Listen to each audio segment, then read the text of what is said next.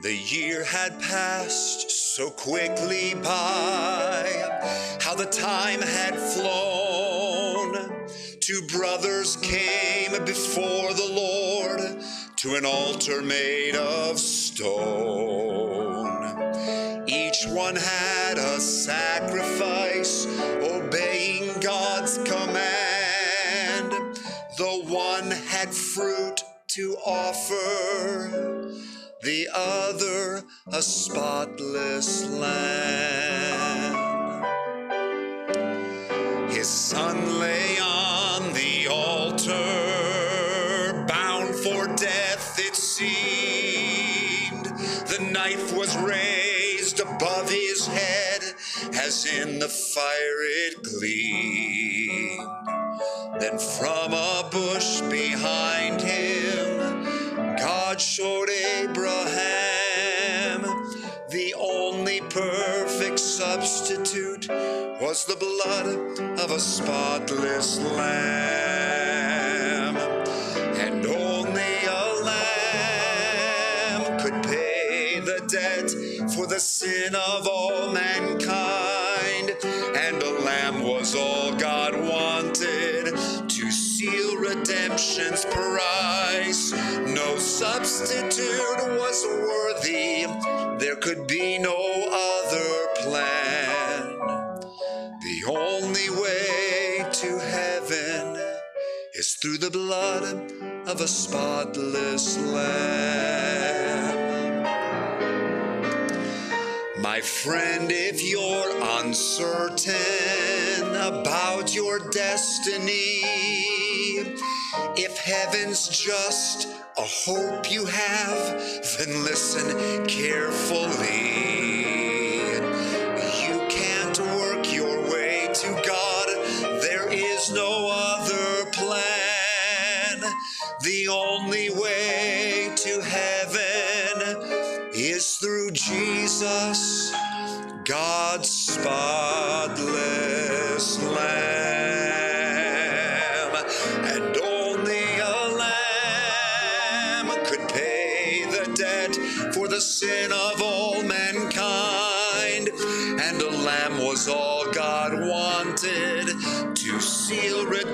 redemption's price.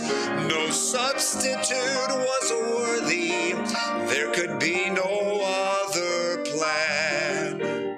The only way to heaven for perfect peace and heaven. The only way to heaven is through Jesus, God's spotless Lamb.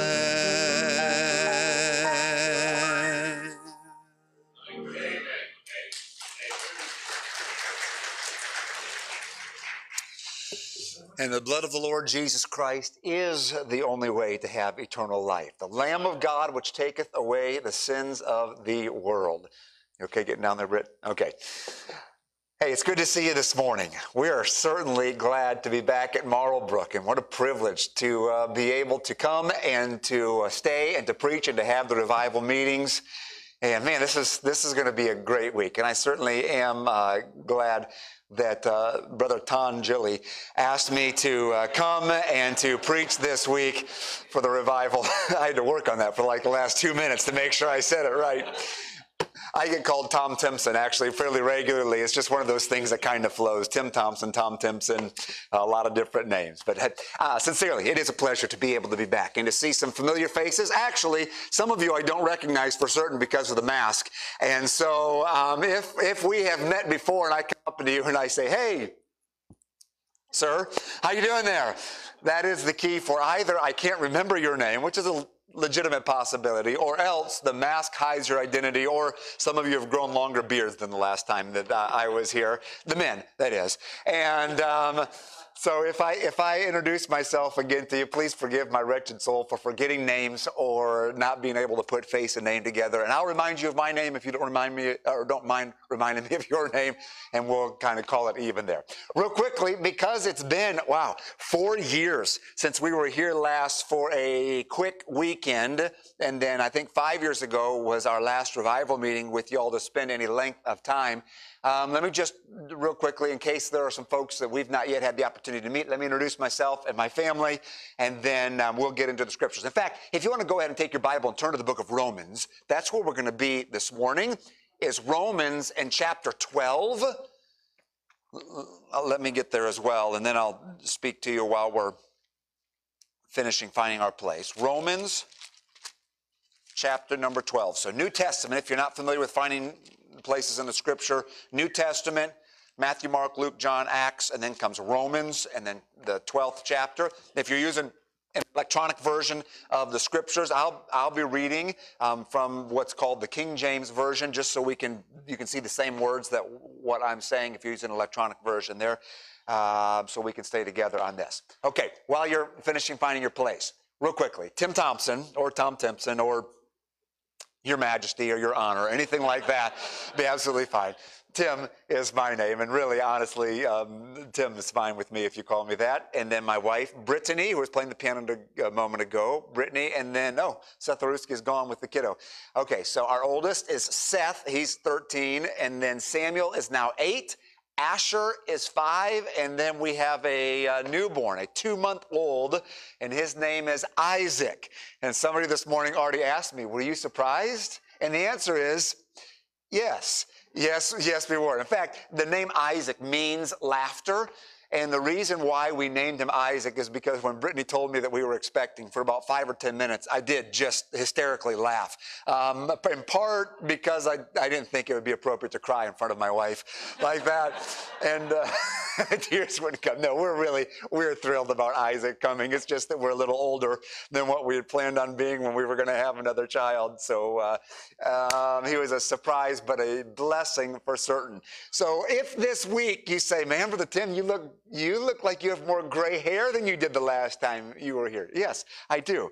I do. Or if you say, oh, your eyes look tired. Yes, yes, they are. Because we're getting back into the rhythm of um, the waking up every several hours to feed right now. And it'll get better hopefully this week. You'll start into like um, eight and a half or nine hours of sleep or something like that to give us some to give us some rest during the night but all that is kind of uh, as an aside as, as to why we've gathered together this morning. We're going to look together at the scriptures. And pastor already said this but let me just say um, again um, please please do plan on coming to every service that you can this week. And i know that life doesn't stop because we're having revival meetings. And it may be even because of the things that have happened in the last year with covid that business is busier than normal or things are different, or maybe you're holding down two jobs as opposed to one.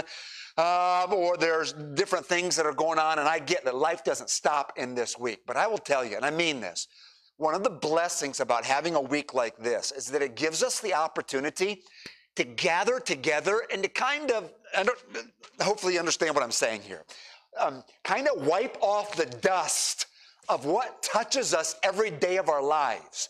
And not things that are bad, but just things that are not as important as other things. And allows us, this week does, to come together and to emphasize, to readjust focus so that we can be what we, we ought to be.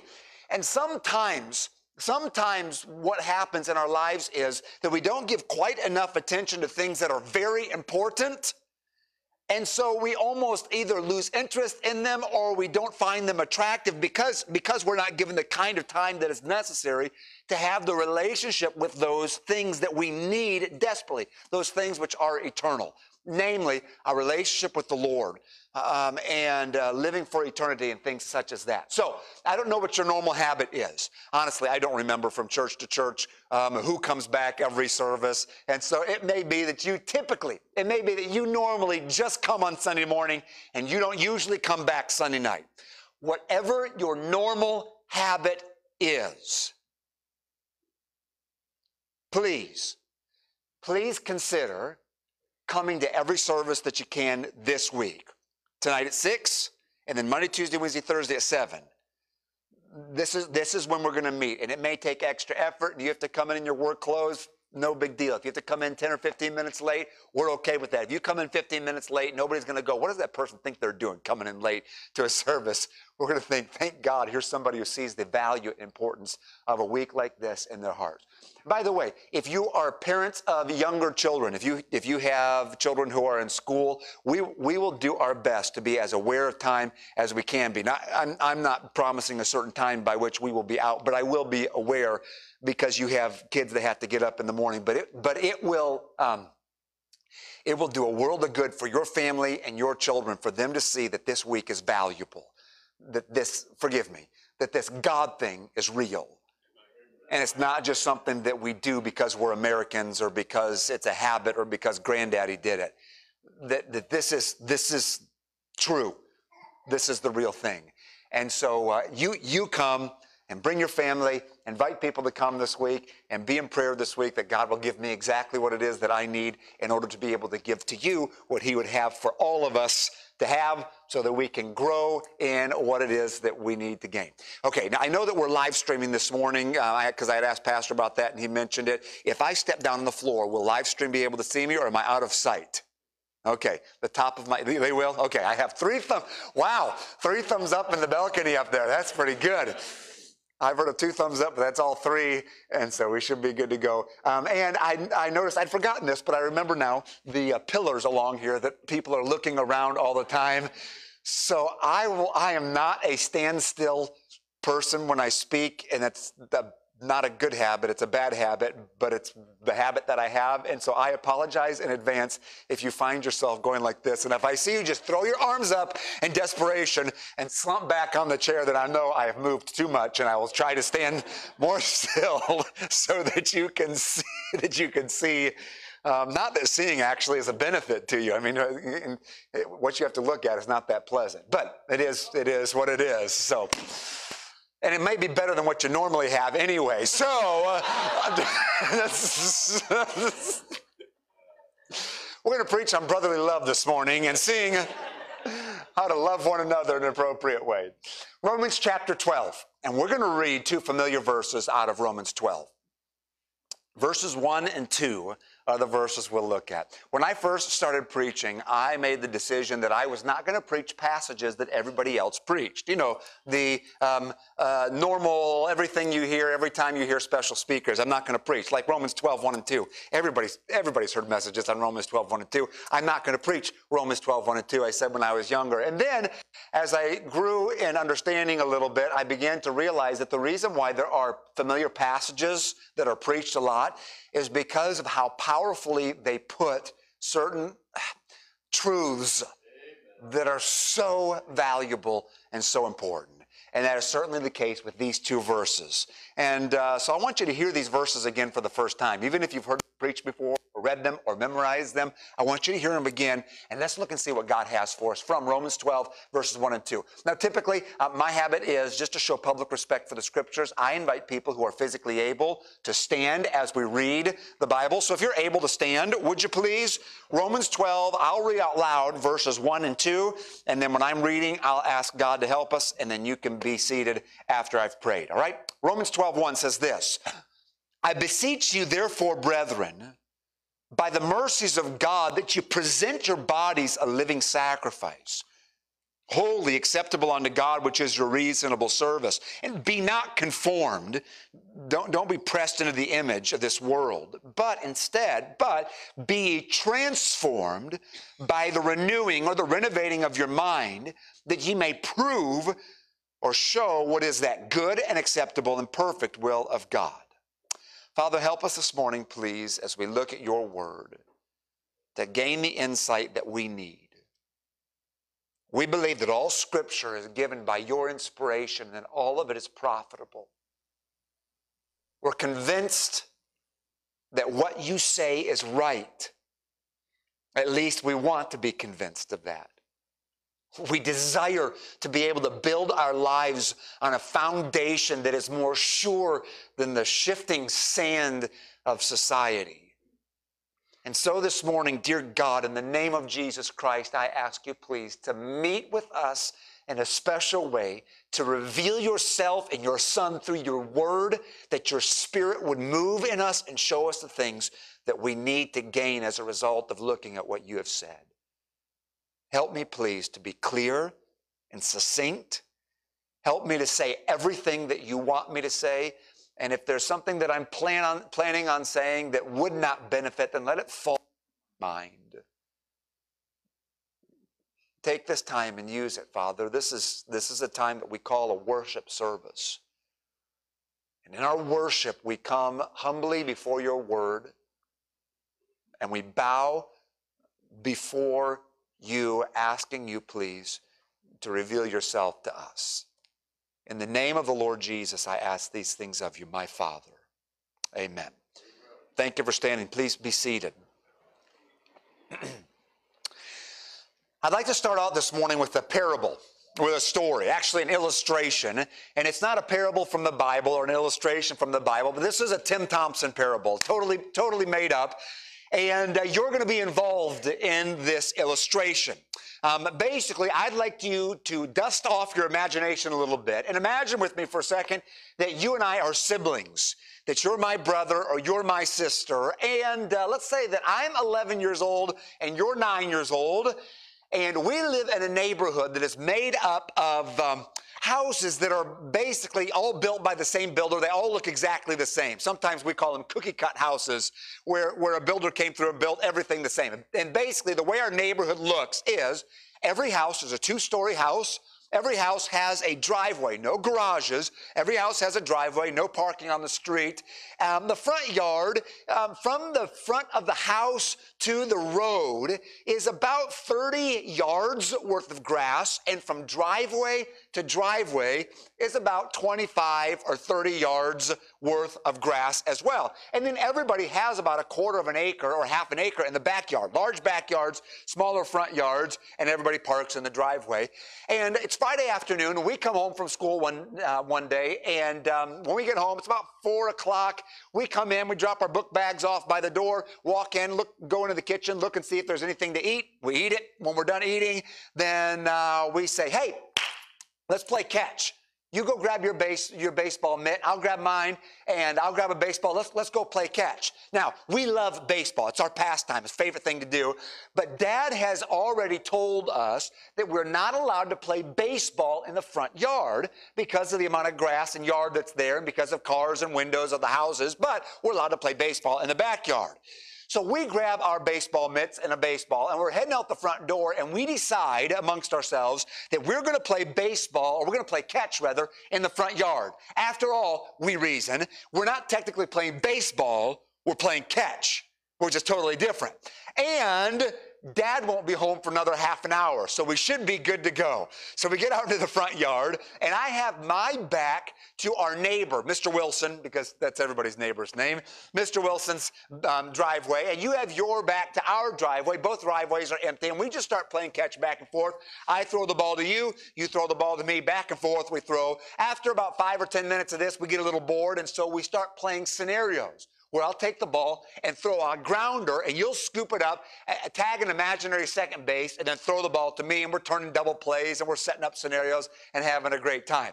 Well, while we are doing this, Mr. Wilson pulls into his driveway. So we stop for a second and uh, say hey to Mr. Wilson, and he goes inside, and I take a couple steps forward to get away from his driveway, and then we go back to our baseball or our, our catch playing. And while we're playing catch, you say to me, hey, throw me a pop fly. So I take the ball and I throw it up in the air and you catch it and then you throw it back to me. And I throw the ball to you and I say, throw me a pop fly. So you take the ball, you throw it up in the air, comes right to me, I catch it, throw it back to you, and I say, no, no, no, no, because um, I'm older. I want you, I want you to make me to work for one. I mean, make, make me like have to go after it. So you take the ball and you throw it up in the air high and it goes over my head. So, like a good outfielder, I turn and begin to run and tracking down the ball. Eye is on the ball. I reach out my glove to catch the ball. And just as I do, out of the corner of my eye, I see something big and brown. And I stop and pull my hand down just in time to watch our baseball sail through the front driver's side window of Mr. Wilson's car. Well, you and I do what any 11 and 9 year old would do. We run around in circles for a minute and then we head over to our house and we go inside. We go inside and we sit down on the couch and we can see out the front room window as dad pulls in the driveway just a couple moments later. And we're thinking to ourselves, oh, I hope he wasn't on the street. I hope we didn't see what just happened. We're watching as dad gets out of the truck, reaches in the back of the truck, grabs his lunch pail, starts to walk up towards the house, and then all of a sudden he stops and he looks over towards Mr. Wilson's house. He sets down his lunch pail and he begins to walk over towards Mr. Wilson's house. And now our faces are plastered against the window. I watch him, Dad, as he walks over and he goes over to the car and he looks around on the ground. And then we see Dad look inside the car, reach in, and pull out our baseball. And he tosses it up. And I turn to you and I say, You didn't grab the baseball?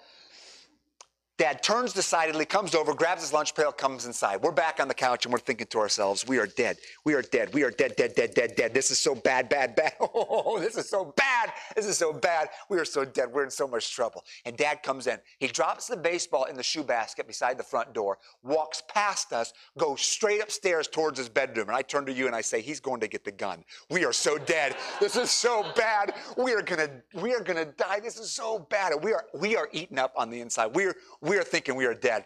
So uh, dad comes back down. He doesn't say anything to us about the baseball. Walked right past us, out the front door, takes a left, and heads over to Mr. Wilson's house. When he does, our faces are back against the window. We watch as dad walks over to the car, past the car, up to Mr. Wilson's house. And we can't see because of the angle, but we can tell that dad knocks on the door because he steps back, and then Mr. Wilson steps out, and we can see part of Mr. Wilson, and we see dad say something to him, point at the car, and we see Mr. Wilson's hands go up like this, and then dad says something else.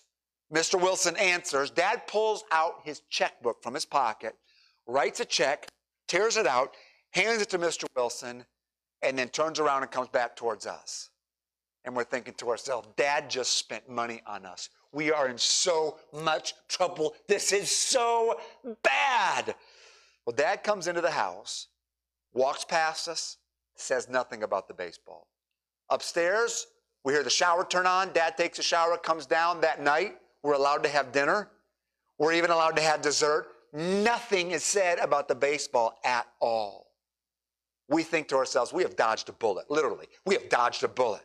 Well, the next morning, Saturday morning, we get up, and as our tradition is, 6:30 in the morning, we get up, find all the sugared cereal in the house, eat it, and then grab our toys and start playing on the living room uh, floor. And Dad comes down about 7:15, 7:20, makes a cup of coffee, has some toast, and then Dad heads out the back door towards the backyard. And we can't see real well, but I can stand up and see out the back window that Dad is out in the backyard, and he's going around in the backyard and he's picking up sticks from a recent windstorm that we had had. And I turn to you and I say, Hey, Dad's in the backyard picking up sticks. And you say, Yeah.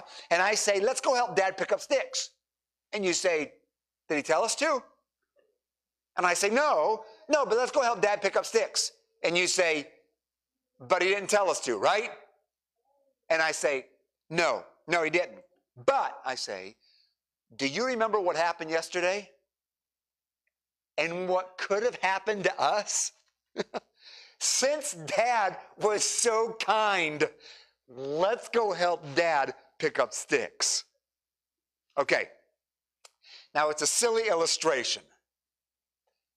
And the reason why I give it this morning is because the illustration provides for us a glimpse into kind of the attitude that the Apostle Paul uses when addressing this group, the people he's writing this letter to, the church at Rome, when he addresses these people, it, it, it, it, gives the attitude that the Apostle Paul is using in encouraging them towards something that's significant. I, I, want, I want you to see, and I'll show you why the story matters in a minute. But I want you to see, first of all, the significance of what Paul is calling them to. Now, this verse, again, is familiar. If you've grown up in church, if you ever went to church camp, if you have, if you have attended more than 15 or 20 services, then at some time you've probably heard a message either on Romans 12, 1 and 2, or else uh, you heard it used as part of a message because of what it says. But I want you to hear it and think as if you've never heard it before. Listen to what the verse says. I beseech you, therefore, brethren, by the mercies of God, that ye present your bodies a living sacrifice, holy acceptable unto God, which is your reasonable service. Okay, stop. And don't hear it with church going ears. Hear it, hear it just with ears that read and understand what something is saying when it's saying. I beseech you that you present your bodies a living sacrifice. Okay, listen to the significance of what Paul is calling these people to. Well, in order to help you with it, let me, let me do it this way. Let, us say that this morning I came in, I came in here, and when I stood up to preach, I said, hey, look, before, before I preach, um, I, I have something I want to share with you guys. Listen, I've got a great idea. I've been working on this for months, and I have got a plan that, okay, if you will work my plan, I have a plan where we, all of us, can take over the world. I mean, we can be the ones, you and I can be the ones who rule the world. We can be kings and queens. We can be the rulers. We can be the presidents. We can be the czars. We can be whatever it is that we want to be. I have a plan and it will work. I'm confident it will work. And all I need for you to do is to give to me everything you have, including the disposal of your life. How many of you would like to sign up for a, uh, for a plan such as that? Well, obviously, to even to mention it silly, you, you think to yourself, Brother Tim, first of all, you're from Tennessee. There's no way you came up with any plan to take over the world. You guys don't even wear shoes in Tennessee, let alone know how to take over the world. So, no, I'm not going to trust you. I'm not going to give to you everything that I have or give you the disposal of my life where you can use my life in any way, even to the death of it. There's no, there's no way that I'm going to give that to you. Why? Well, you say, because I don't, I don't, I don't trust your plan, and I don't even care if you do have a plan. I'm not willing to sacrifice my life for your plan. Okay, and you'd be in your right mind to say that. In fact, when people get caught up in cults where the leader calls them to the place where they're willing to sacrifice their life, we say something is not right with somebody like that who is willing to give up their life to follow some man even to death. That's just not that's just not right. They're not right in the head. Okay, listen. But that is exactly what Romans 12:1 is saying. In Romans 12, 1, the Apostle Paul is coming to a group of Christians, to believers, and he's saying, Listen, I am beseeching you. The word beseech means to beg, but don't don't think like uh, don't think like down on the knees, like oh please, won't you please consider? I mean, this will be nice if you. It's not it's not that at all. The beseeching is, hey, this is something that is right. This is something that is good. This is something that makes sense. And he says, I want you to give to God, to present to God your body as a living sacrifice where God has all of you. Tie a bow on top, offer it to God. Where God has you, you guys will understand this lock, stock, and barrel. All things of your life, everything that makes up you, give it to God. And you and I hear that in a church setting and we go, oh, yeah, yeah, we've heard this before. But anybody else who would call for something like that, you'd say that's ludicrous, and that's exactly what God calls for here. Okay, listen. My point is, or rather, the scripture's point is this the call here from God through Paul to this church and by extension to you is a significant call. It's a big deal. It's a deal that involves everything that you are and everything that you have. It involves your time and your effort and your energy. It involves your talents. It involves your Sunday mornings and Sunday nights. It involves Monday and Tuesday and Wednesday and Thursday and Friday and Saturday. It involves you giving yourself completely to God so that He can do whatever He desires with you. I'm telling you, this is a huge deal. This is no small thing. This isn't just a spiritualism that gets thrown around as a religious saying. This is a call to be a sacrifice, willing to allow your life to be put on the line if necessary. It's a big deal. And that's what God calls for. Wow. Okay, then I say to myself, why? I don't mean like why because uh, why does he want to use me, but why does why does Paul, the apostle, feel comfortable telling other people, give your life to God? How can Paul feel okay with telling people to give up everything they are and have and let God rule and reign in their life completely. How can he do that? Okay, now let's circle back to the story I told you and let me show you why. As great and as significant as the call of God for a person to yield themselves completely to him is, equally as great. Now, listen to this, please. And if you find your brain wandering right now, which sometimes it does on Sunday mornings, I get it. Bring it back in. All right? Come back. I want you to see the motivation. I want you to see why it is that Paul felt that he had the position, the right, given by God to say, hey, I want you to give yourself to God. Look, look at look at chapter 12 one more time and look down at verse 1. And I'm going to read the I'm going to read part of the verse and then I'm going to give a dramatic pause and I want you to fill in the next phrase, all right? Here it is. Romans 12 verse 1. The Bible says this. I beseech you therefore, brethren, that was my dramatic pause. You're supposed to fill in the next phrase. Let's try it again. Here we go. Ready? Romans 12, 1. I beseech you therefore, brethren, Okay, stop right there. Let's try it one more time. Ready? I beseech you, therefore, brethren. Okay, listen to this. Here's, here's what he's saying. Here's the reason why the Apostle Paul felt at ease, felt like he had the right from God to be able to say to these people and to us, hey, give yourself a sacrifice, holy to God. Let God have you. Let God have your body. Let God have your talent. Let God have your time. Let God have you, your life, your future, everything, everything, your entertainment, everything about you. Let God have you. Why, why does Paul say, feel like he can say this? And here's the reason why. He says, I beseech you, therefore, brethren. Then he says, by the mercies of God, that you present your bodies a living sacrifice. So here's what Paul does Paul draws their attention to the fact that they, that we have been the beneficiaries of the mercy of God. And friend, that's no small matter. That's no small thing because the mercies of God, while it is offered freely as a gift to us, cost God the life of his son.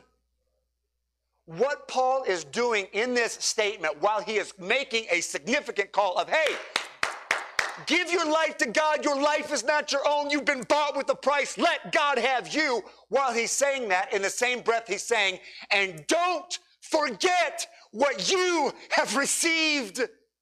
Don't forget that you are a recipient of the mercy that God gave you when he forgave your sins. That Jesus Christ came in the flesh, and while he lived a perfect life, because he's the Son of God. And while he did not deserve to die the death that he did, he, Christ, endured the death of the cross. And the death that Jesus Christ endured has great impact when you stop for a moment and just, well, okay, all right, just consider three things about it. Think, think about the physical aspect of the death of Christ. We're told in the Bible things that happen physically to the Lord Jesus Christ. Do you, do you remember? Can you see it in your mind? Have you watched Christ go through what he went through in the week of sufferings? When he was handed over to the soldiers, and the soldiers with their fists buffeted his face or slapped across his face? as they stripped him of his garment, took his beard hair and pulled it out, plucked out his hair, tying his hands together up on a post or over a pole, and then a, a soldier taking what's called a cat of nine tails, a dowel rod with nine strands of leather coming out, embedded in the leather, broken bone, broken pottery, lead weights or rocks on the end, and the soldier begins to lash that whip across the back of the Lord Jesus Christ, slapping it across his skin. And every time the leather slaps his skin, the broken bone and broken pottery digs into his flesh, and the soldier rips it away a crown of thorns, inch and a half long, put on his head and beat down into his skull till the blood runs down his bruised and bloody cheeks and falls to the earth beneath his feet. And then, after a mock trial, to be taken to a place called Golgotha or Calvary, and to lay down on a cross and allow his hands to be nailed to wood and his feet nailed to the cross, and then to hang for hours in naked shame, enduring death. Why? Why did Jesus Christ allow himself, he who knew no sin, he, the Son of God, who at any moment could have called for a thousand angels to come and destroy every miserable wretch that was placing pain in his body? Why did Christ endure the cross? And the answer is to give you mercy so that you don't have to pay for your sins, so that I don't have to pay for my sins so that I could escape the judgment of hell that I deserve, so that you could escape the judgment that comes because of your sin. All to provide for you mercy. Christ endured the cross. The physical pain, have you ever, have you ever thought about the emotional pain that Christ endured? Think of this. Do you remember the trial that took place before they condemned Christ to the cross? Here's Pilate. I find no fault in him. Let him go. And the people cried out, No, let him be crucified. Let him be crucified. His blood be on us and on our children, but we want him dead. Do you know who those people were that called for his death? Do you know? Do you know what nationality they were? They were Jews. Now, here in America, we're made up of a lot of different nationalities.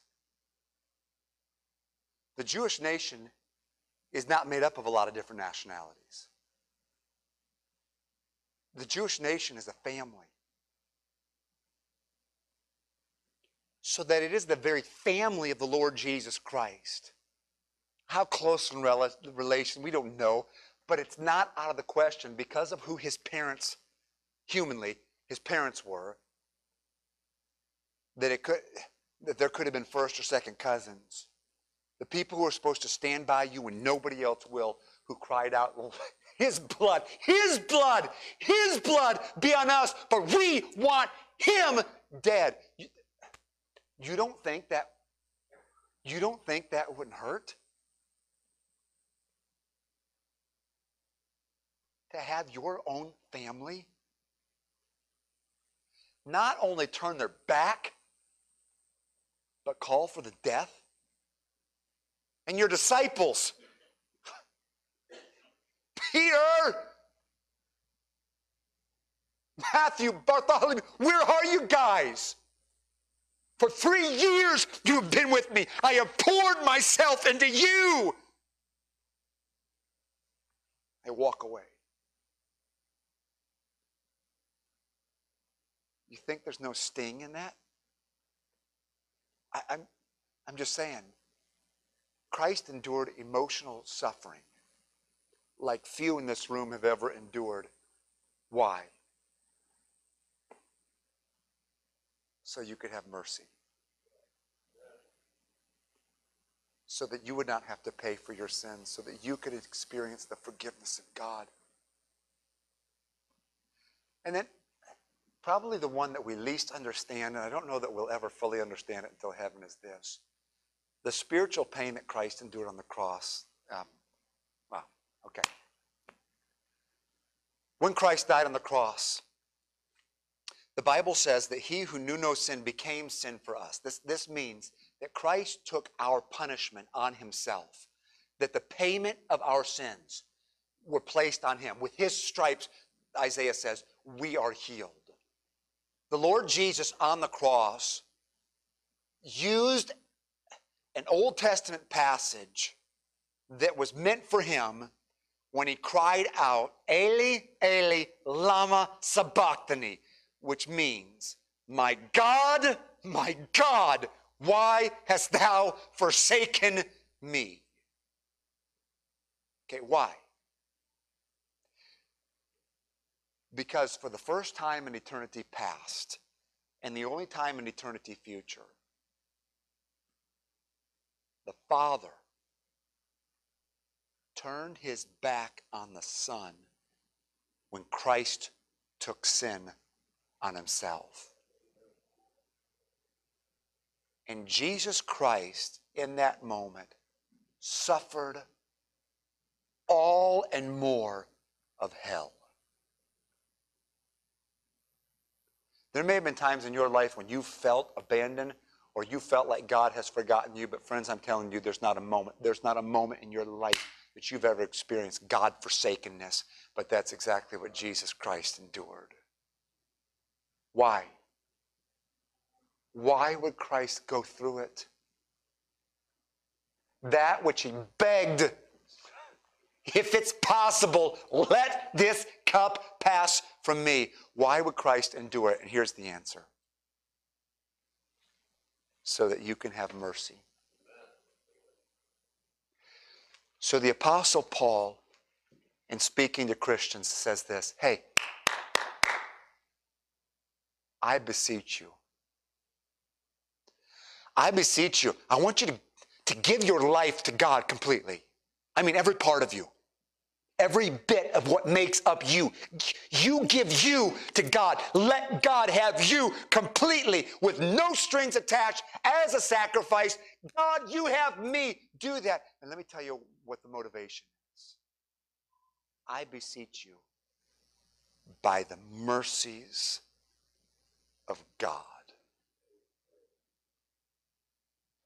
You know, almost every week that I preach revival meetings, I'll stand up on Sunday morning, like I did this morning, and I'll say, hey, listen, we're having revival meetings all week.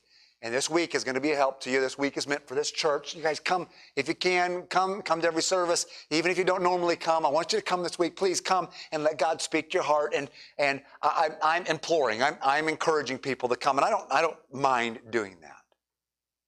And please, this is not a, this is not a backhanded slap. It's not.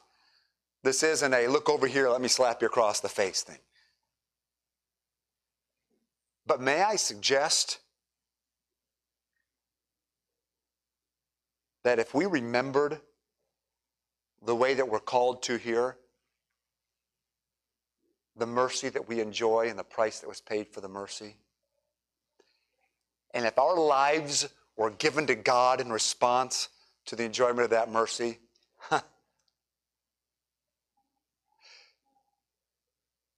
If God wanted me to, no problem. Why? Well, don't you remember what could have happened? The point is, hey, come on, let's, let's go help dad pick up sticks. don't, don't you remember what could have happened to us? Don't you remember what should have happened to us? Don't you remember what we deserve? Since dad was so kind, since we've enjoyed the mercy of God. It's our reasonable service. It makes sense. Let's help dad pick up sticks. My oldest son, Seth, is um, 13 years old, and he is a wealth of knowledge of worthless facts. He has all kinds of things on his mind. If you want to know trivia, if you if you have weird things that that uh, hey, did you know? He, pro- he, probably he probably does. If it's weird and useless, then uh, then Seth Seth will know it. Every once in a while, well, not every once in a while, fairly often, he'll come out and say, "Hey, did you guys know?" And I usually say, "Nope," and I'll do my best to forget that now. Thank you. Something along that line. Was that recently? Was um, it came out and he said, "Hey, did you know that um, hand grenades, the waffle shape on the hand grenades is like a purposeful design. He said, yeah, the uh, waffle shape on a hand grenade, you know, when they pull the pin and throw the grenade, the metal in between the, the part that sticks out is weakened metal so that when the powder on the inside explodes, it becomes like shrapnel that goes in every di- direction and it's more, it's more dangerous, it's more deadly that, that way when somebody throws it. You have about five seconds, pull the pin, throw it, about five seconds later it explodes and all of those waffle shapes go in every direction. It becomes, it becomes super deadly. Ah, that, that's actually pretty interesting. And I and I, I had I have boys, so we like violence and violent things a lot. And so I said, hey guys, let me let me tell you something. I said, you know, there there are a number of stories, true stories, about in the time of battle, about a group of soldiers who have been standing around or, or in a foxhole or or fighting when an enemy grenade comes in. And in that instant before the explosion of the grenade, one of the soldiers will dive on top of the grenade and cover over knowing that there is no there's no way they live. There's no way they live but to give just the chance for for the uh, other other soldiers to live. And while i was telling them that I, I got to thinking to myself i wonder if i could do that I don't know if anybody knows what they would do in a moment, but I've wondered if that were to happen, could I, knowing what would happen, just because it's you don't have time to think through, just jump on and cover over. And then I thought to myself, you know, if I were in a group of soldiers and a grenade came in and somebody else, another soldier, jumped on, on top and covered over.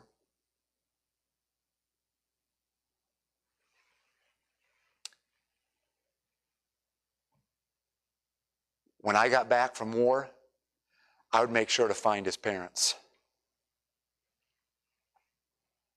and go tell them, hey, listen, this is what your son did for me. I just want you to know if you need anything, anything, you just ask. Uh, you, you, can ask uh, anything, anything you need at all. I told my boys there'd be there would be a picture of that soldier in my house. And each one of my boys would have a part of his name in theirs because of the sacrifice he made so that I could live. I thank God for soldiers who are willing to give their lives so that other soldiers can live. But, friends, please hear me in context. That is absolutely nothing in comparison to what Christ did in providing us eternal mercy.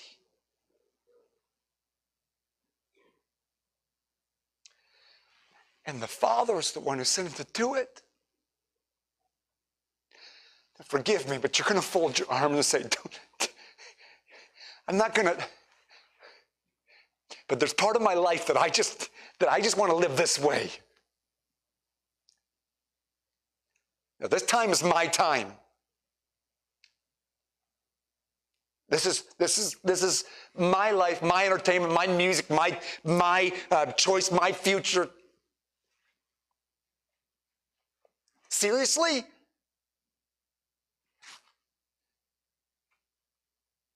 After the mercy of God, bought and paid for by the very blood of the Lord Jesus Christ. Now, for what it's worth, the wonderful thing about our God is that the life that He chooses for us, the life that He gives to those who yield themselves, while it's not always easy, the Bible says it's always acceptable, it's good, it's pleasing, and it's perfect, it's complete. But you don't ever get to know that until you come to the place where, because of the mercy that God has given, you say, God, here is my life. So here, here's my encouragement to you, my challenge. would you this afternoon just take a few moments to remember the price that was paid so that you could have mercy? And then would you just decide to help dad pick up sticks? Would you just say, Dear God, yes, yes, you have me. Yeah. In comparison to the price that was paid for me, yes, you have me. Now, if you're here this morning and you've not yet accepted, experienced the mercy of God, the forgiveness has been offered to all who will accept Jesus Christ as Savior. The sacrifice was made 2,000 years ago on the cross. The offer is extended. If you reject Jesus Christ, then you do reject your only hope of eternal life. We have signs up on the front that say, My hope is Jesus. The reason why is because our only hope, our only way out, our only light at the end of the tunnel, our only um, opportunity for eternal life and forgiveness of sins is Jesus Christ and Jesus Christ alone. And while Christ died for your sins, um, God does not force that forgiveness or Christ on anyone, but if you'll receive Him, then God will save you. And He will. And He will. So, unashamedly this morning, friends, unashamedly, with the Apostle Paul, I plead with you. Give your life completely to God. Let Him have you. And you want to know why I think that that'd be the right thing to do? Because we've been given mercy. And that mercy came at great cost.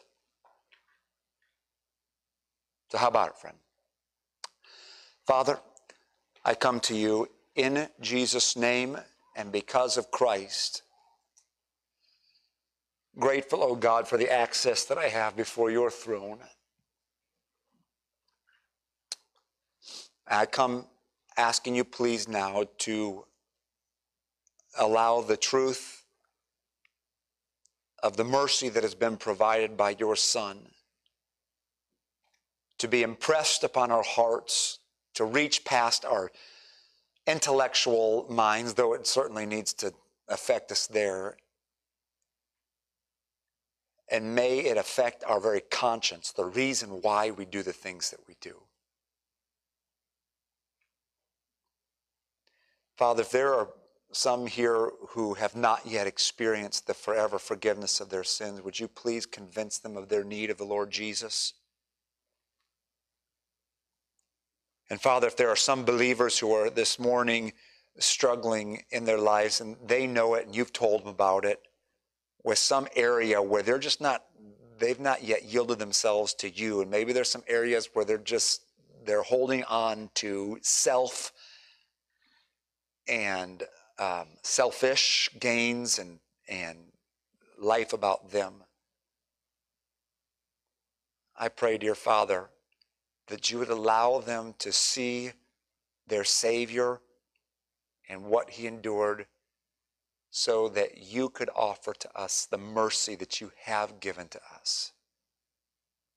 And may it impact our living and our life.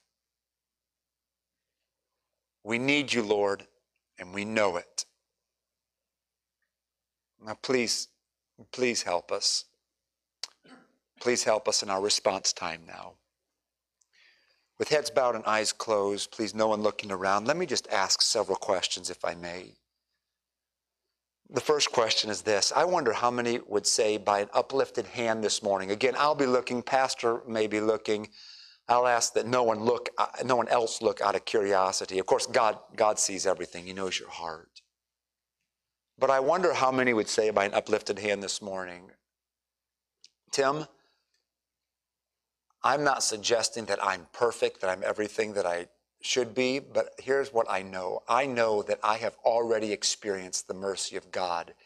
Specifically, I have experienced the mercy of God and the forever forgiveness of my sins by putting my trust in Christ. I have received Jesus Christ as my Savior. I know that my sins are forgiven. I know that I belong to God. And as a testimony of God's grace in my life, I can say with confidence, based upon the truth of His Word, yes, I have experienced the mercy of God. If that's true for you, would you slip up your hand? If that's something you know, I've trusted Christ and I know it. Wonderful. Wonderful. You can put your hands down. It's almost everybody that raised their hand. Let me ask it this way Are there some this morning, or rather, who would say this morning, Tim, I have not yet experienced the mercy of God? Namely, I have not yet trusted the Lord Jesus Christ as Savior. I don't know for certain that I belong to God through Christ, but that is something that I need to know, that I want to know. And you'd say by an uplifted hand, Tim, please pray for me. This is what I need, and I know it. Would you slip up your hand if that's true for you this morning? And let me pray for you. I'll not embarrass you or point you out. I'll just pray for you. Anyone like that? Would you raise your hand up high enough for me to see it? I'm going to wait just for a moment because of the importance of this question. Okay, next question. I wonder how many this morning would say, Brother Tim, the message of Romans 12, 1 and 2, the message of yielding life, of a sacrificial offering to God, where God has me and all of me, uh, based upon the motivation of the mercy I've received, that um, that hits where I need. That's that points to some needs, some things that need to happen in my life, a, a re a realigning, a, a reconnecting, a a surrender or a re-surrender or some specific areas where God's dealing in me and I see the importance of this and you'd say by an uplifted hand this morning, Brother Tim, God's spoken to my heart, and I need just a couple minutes to talk to the Lord about it.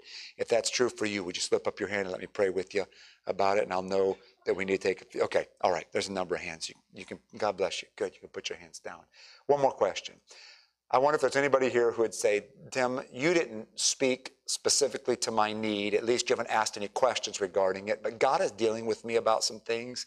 And I just I just need to do what God would have me to do. And you may not have preached about it, or at least you haven't asked questions about it in the invitation, but God's dealing about dealing with me about some things. And you'd say, Would you please pray with me that I will do what God would have me to do um, in regards to what He's dealing with me about? Anybody like that this morning where it's not something maybe I spoke on, but God's dealing with? Okay, a number of hands. You can put your hands down.